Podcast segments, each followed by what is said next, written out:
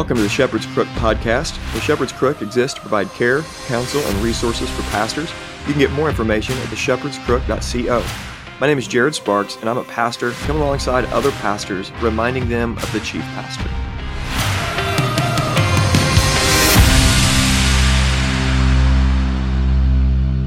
Hello, and welcome to the Shepherd's Crook podcast. Hope you guys are all well this morning. Today we're going to talk about revival, and I'm going to give you a few things to think through as you're processing what's going on in Asbury and these different uh, colleges and seminaries around the country.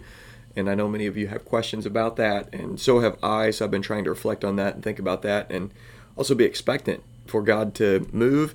And uh, if God is in fact moving, then there's going to be some markers here that we can know whether or not this is true, or whether this is false, or whether it's partly true or partly false.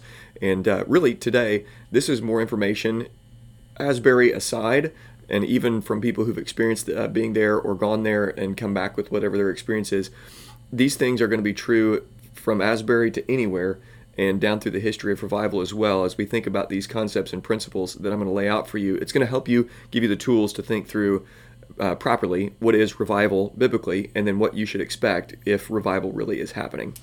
Let's go ahead and pray and ask for the Lord's help because uh, we always need it. Let's pray. Father, we just thank you for this time. I ask for blessing upon this uh, these next few minutes, and I pray that you'd help me be clear and uh, concise and hopeful as I'm working through some of these things to help people be equipped and pastors be equipped as they're asking uh, questions and also trying to answer the questions of their people. And so I trust you're going to bring wisdom and guidance. It's in Jesus' name I pray. Amen.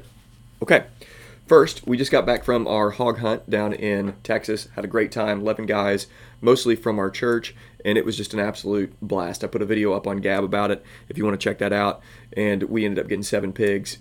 It's just incredible. We've got them at the processor right now. I do, anyways, the meat that I brought back. And I'm real excited about getting that back in the freezer, getting a lot of sausage, breakfast sausage made, uh, a couple hams, and uh, whatever else the processor's going to do. It's an Amish dude down down in Vienna, so I'm excited about that and it's just a great trip with buddies.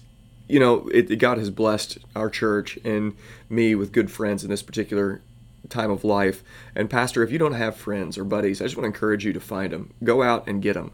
And if you don't have them in your church, you got to find friends somewhere. But but your church is the best place for it. I mean, you can be friends with the people in your church. The men in your church are are just a great resource of, of guys that really love you and care about you. And and uh, there's opportunity there to do a lot of fun things if you'll you know push for that, or even just have other guys. You know, this this was a, a trip that was started and and it was a, a, guy in our church that just said, "Hey, we should go down." We did. Me and my brother did this last year. We should go down to Texas and get this done, and we'll have a great time. And we did it, and it was fun. There really is no reason for pastors to be lonely. You can have friends, have friends, have a good time. Okay, so it was a great time. Check that video out if you'd like on Gab. Just a reminder: the intensive is coming up May 11th through the 13th. The sponsor of the month is the intensive, so check that out if you uh, if you want to. Okay, revival.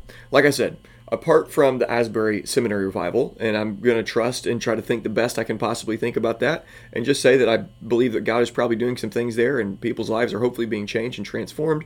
Uh, alongside of that, there's probably some things that are not good and not honoring of the Lord, that's how it is always when it comes to these kinds of things. But I'm going to walk through 11 things, and I put this on the internet last night and posted on Instagram. But I want to walk through this, kind of what I'm thinking through here.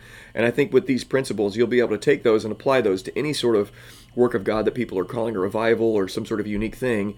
And then if these things are there, you're, you're, it's just a grid by which you can see okay, is this uh, a thing of the Lord or is it not? And is it something that uh, we should, you know, be experiencing or doing or praying for or not? And uh, so, anyways, I think it'll just be helpful. Here we go. Number one. In Ezra and Nehemiah and the book of Acts, we could add Second Kings as well with Josiah's reforms, there was a high concentration of repentance after hearing God's law spoken there is an example, these are examples, I think, of what people now call revival. When we think about revival, we have to ask a few questions and then go from there. Number one, um, we have to ask what is the difference between a move of God, Old Testament, New Testament, pre, post Pentecost, because there's going to be some differences. We don't necessarily know all the details of how those differences work between what's happening in the Old Testament when we look at Josiah's reforms in, in Second Kings, when we look at the book of Ezra and Nehemiah, and then when we go to the book of Acts and these waves of the Spirit filling those who have already uh, been indwelt and empowered and baptized by the Spirit uh, from Acts 2 forward. So there, there's these waves of still continuing uh, moves of, of God. What do we call that? Or when there is in the book of Ephesians, uh, excuse me, when uh, the book of uh, uh, Ephesians is building off of the planting of uh, the church at Ephesus in Acts chapter 19, the whole city is transformed. There's a high concentration of people being changed as they hear the law of God preached and the gospel of Christ preached. Their whole city and economy and everything is just transformed. What is that? So I think what we're talking about when somebody says the word revival is a concentrated work of of the Holy Spirit, the normative work of the Holy Spirit, which we're going to get to here in just a minute. But it, it is all at once in a particular place where people are hearing God's law and they're broken or cut to the heart and they are changed. This happens in second second Kings. Josiah, the child king, is established as king, and then Hilkiah comes and discovers the law of God and reads the law of God, and everybody is cut to the heart. They're like, "Oh my gosh, we've been sinning against God." They're in sackcloth and ashes, and they heard the words of the king. And Josiah himself tore his clothes. He was just repenting because he heard God's law. We see this in Ezra and Nehemiah, the same kind of thing, when God's people are being brought back out of exile and they're reestablishing Jerusalem and rebuilding the temple they're cut to the heart and they're convicted on mass scale. And then this happens in Nehemiah as well. And Nehemiah comes and says, "The joy of the Lord is your strength. Take off your, your stop mourning, joy, celebrate." They celebrate for a week or two, and then after that, then there's this this repentance again.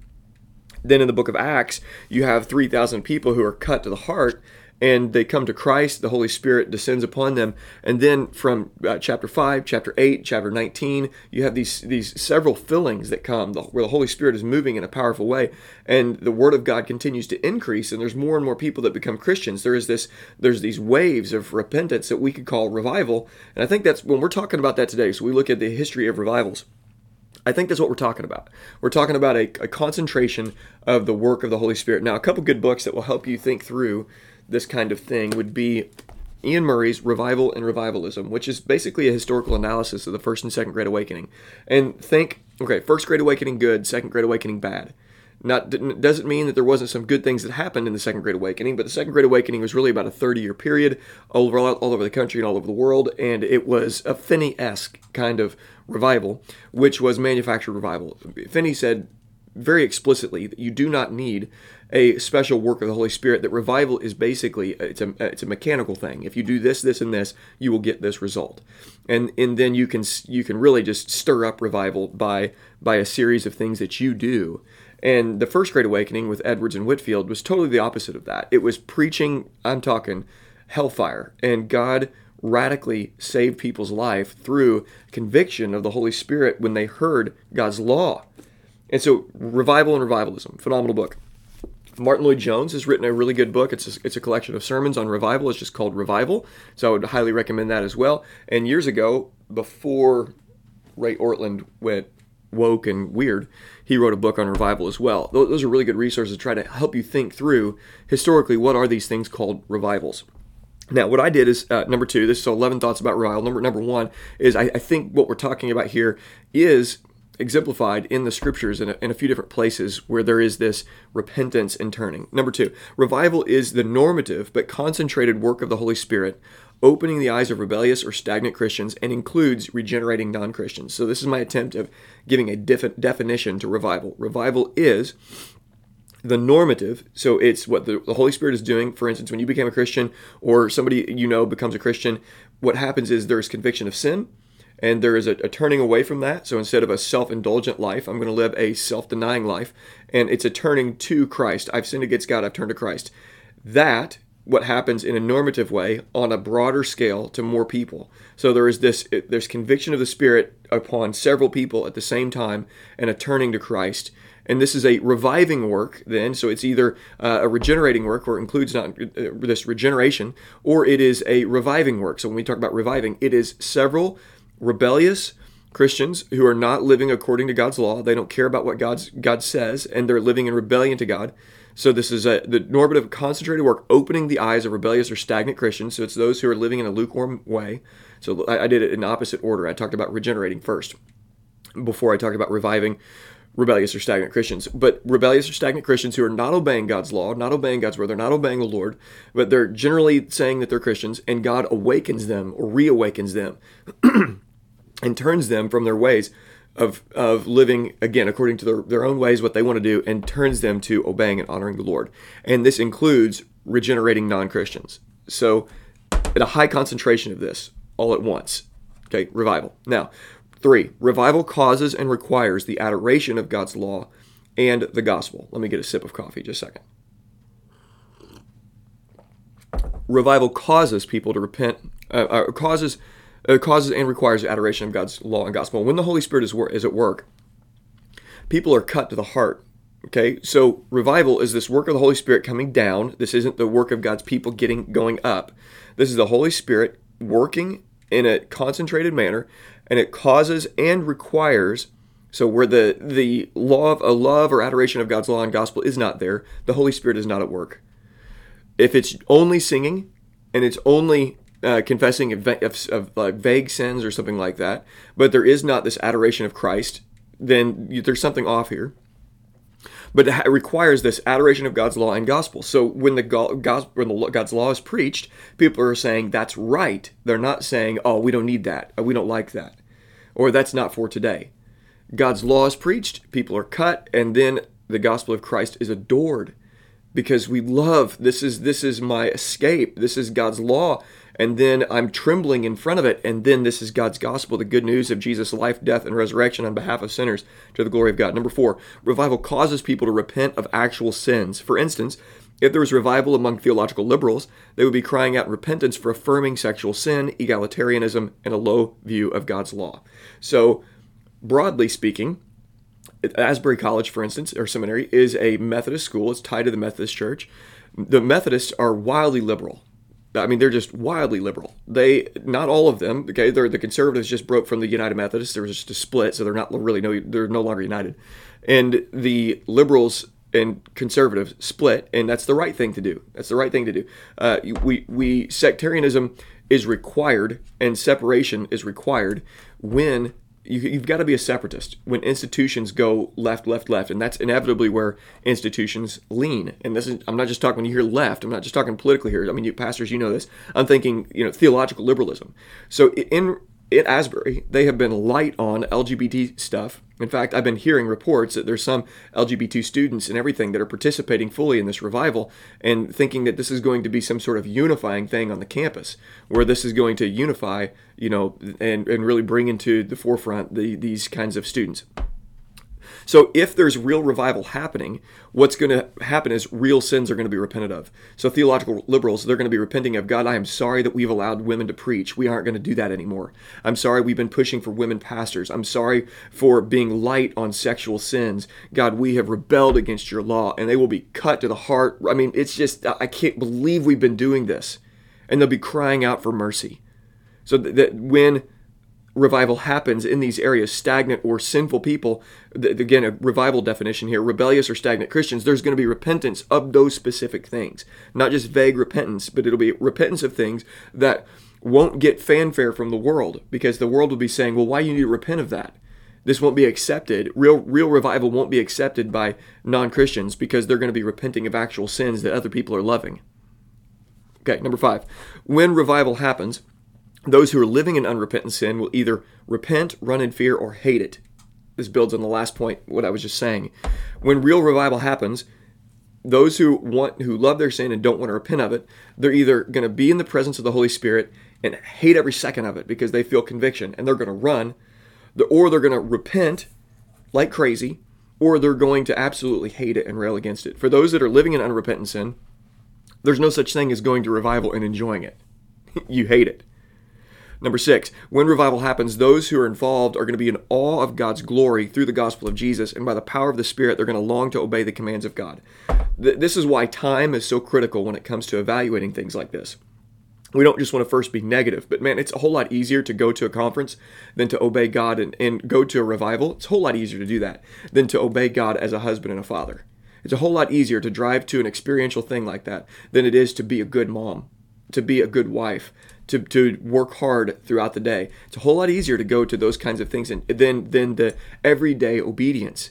And everyday obedience is the result of the work of the Spirit in this concentra- in this consecrated manner or concentrated manner. When the Spirit is working, when real revival happens, people are going to be in awe of God's glory. This is they're going to be all about God's glory. You see the gospel of Jesus. This is incredible. It's not going to be about me. It's not going to be about people. It's not going to be about ecumenical love. It's going to be about the glory of Jesus.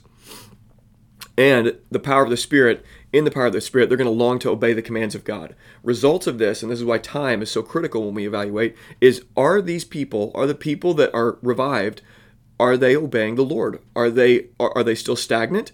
Or are they still disobedient? Are they still indulging the flesh? Are they still disobeying clear commands of God? Okay, then there's something profoundly wrong here. What should happen is those who have repented now have actually repented. They've turned and now they're walking and obeying the Lord. This isn't some kind of ethereal revival thing that just sticks with you everywhere you go, where it's like this super life that you now, this higher life that you now live. You still have to live everyday normal life with the Spirit of God within you. This is the life of a Christian. We have the indwelling Spirit. The Holy Spirit is indwelling us and empowering us to obey God in the nitty gritty details of life. And if you're doing that, that's what revival is resulting in is obedience in the nitty gritty details of life it's not an elevation into some sort of superior existence in our world today so that's number six. Number seven, that means when revival happens, those involved will be deeply concerned about Christian unity around doctrinal precision. Because people are going to love to obey the commands of God, we want to know specifics. We want we're going to want to be precise about our doctrine. When revival happens, doctrine or teaching is revered, it's not minimized. When revival is not happening is when doctrine is minimized and we don't care about what we just care about love, man. That is not revival because God's people are repenting of actual sins, turning and wanting to obey God. They care about doctrinal precision. And you and I know, Pastor, and everybody listening in, unity requires doctrinal precision. We unify around the Word.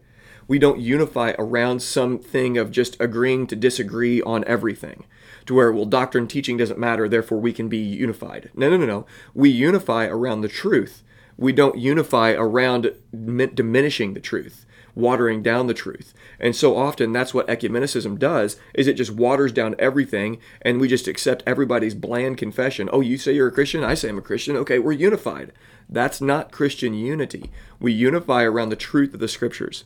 That's unity. So those who are involved in revival deeply care about doctrine and they care about doctrinal precision. In fact, they are better in their doctrine post revival than they were before because now they're wanting to obey the Lord instead of dishonor the, the, Lord. They have a higher view of God's word because they want to hear their Father speak. They have a higher view of God's word than they did before. So when revival happens, they're going to be concerned with Christian unity around doctrinal precision. Number eight, that means setting doctrine aside for the sake of unity around ecumenical love will be repudiated. Low views of doctrine will be repudiated on the other side of revival. So there is no such thing as real unity by setting doctrine aside. Sloppy ecumenicism is exactly that. It's sloppy. It's not precise. It's not what God calls us to. Number nine, we desperately need revival. We need that. We need a both and here. We need, my, remember my definition of revival here. Revival is the normative but concentrated work of the Holy Spirit opening the eyes of rebellious or stagnant Christians. Don't we need that? We need the eyes of our hearts opened. This is the prayers of Paul in Ephesians chapter 1 and 3. He's praying for Christians that God would do something in the life of actual Christians, opening the eyes of their heart. And we need Christians whose eyes are opened and awakened again to God's law. We need this stagnant Christian thing to they we need they need to be wake, woken up. And we need a lot of non-Christians to become Christians. That's what we desperately need. Number 10, inevitably, unholy things and false doctrine will come alongside real revival. Just because there are unholy things that are parallel to a real work of God, because what the, the devil is an angel of, of, of light. He's going to come and twist and manipulate and turn. And humanism and uh, the elevation of self and the human gets involved in there's some that are worshiping and glorifying God. There are others that are hijack trying to hijack that and glorifying themselves and wanting attention to be on themselves so uh, inevitably when revival when a concentrated work of the holy spirit is happening there are false works. The satan and demons hate that kind of stuff and there are people that hate that kind of stuff and so they're going to try to manipulate and twist. This is this is exactly finney what, what was happening in second great awakening with it was you know good things and evil things. And in fact in the first great awakening there were some things like that as well. So when God is doing a work, there's going to be people that try to mimic it, try to twist it, try to turn it, try to go and say, look, it, here's it's just a formula. If we'll do this, if we'll pray, if we'll sing music, and by the way, a lot of these works you'll see are happening with young people, and young people lack discernment. They do. Young people lack discernment. And so when you see a bunch of a high concentration of younger people crying out and praying, like I said, it's easier to do that than to obey the Lord in the nitty gritty details when you're at work on Tuesday. When you're just all day singing to the Lord in a chapel somewhere, you know, praise God for anything that God does real there. But okay, great, but uh, that's wonderful. Go to work today and be a good worker. Go study for an exam and, and do a really good job on your exam and stop wasting time with intramurals. that's so that's the fruit of that. That's the fruit of real revival. Is the students are now better students. They're getting better grades. They're honoring the Lord. They're becoming better workers. That that kind of thing. So number eleven, we're commanded to test the spirits. This is what I liked about Samuel Sey's article is that he brings he's calling into question some things that are happening. He's just simply saying that hey, we're commanded to test the spirits here. When I hear reports, revivals happening here or there, I don't immediately think positive or negative about it like yeah god may it be but i'm not immediately just saying that yeah whatever people say oh they went and they that means that because they went they've got a video about it and they posted a video about it. Oh this is real. Some of the stuff you can't tell is real from t- down the line which brings me to my last point number 12 uh, i said 11 things. This is just adding it on the cuff here.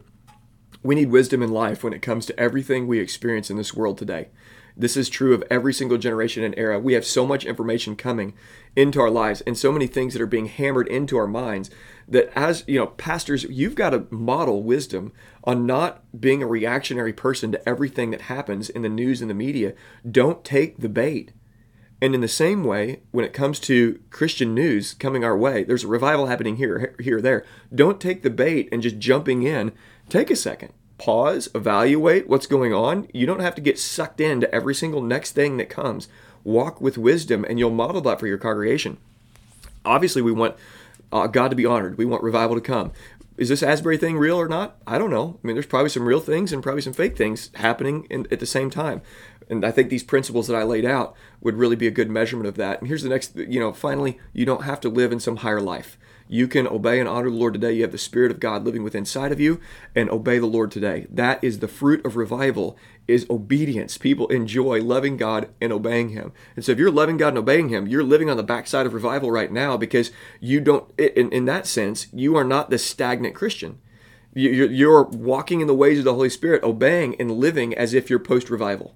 So, anyways, hope it's helpful. Hey guys, thanks so much for listening. Please like, subscribe, share. If you've not left a rating or review on iTunes, please do this. If this is going to be helpful to some people, pass it along. Please spread the word about the podcast. I want it to be as helpful to as many people as possible. And if this provides some principles or ways of thinking through this that are helpful, a helpful grid to be able to process this kind of stuff, then pass it along. If you want to support the channel or show, you sh- certainly can do that. You can support through Gab Pay. You can find those links in the Instagram uh, uh, link tree, and you can just find it, figure it out. And uh, I hope you guys have a great rest of your day.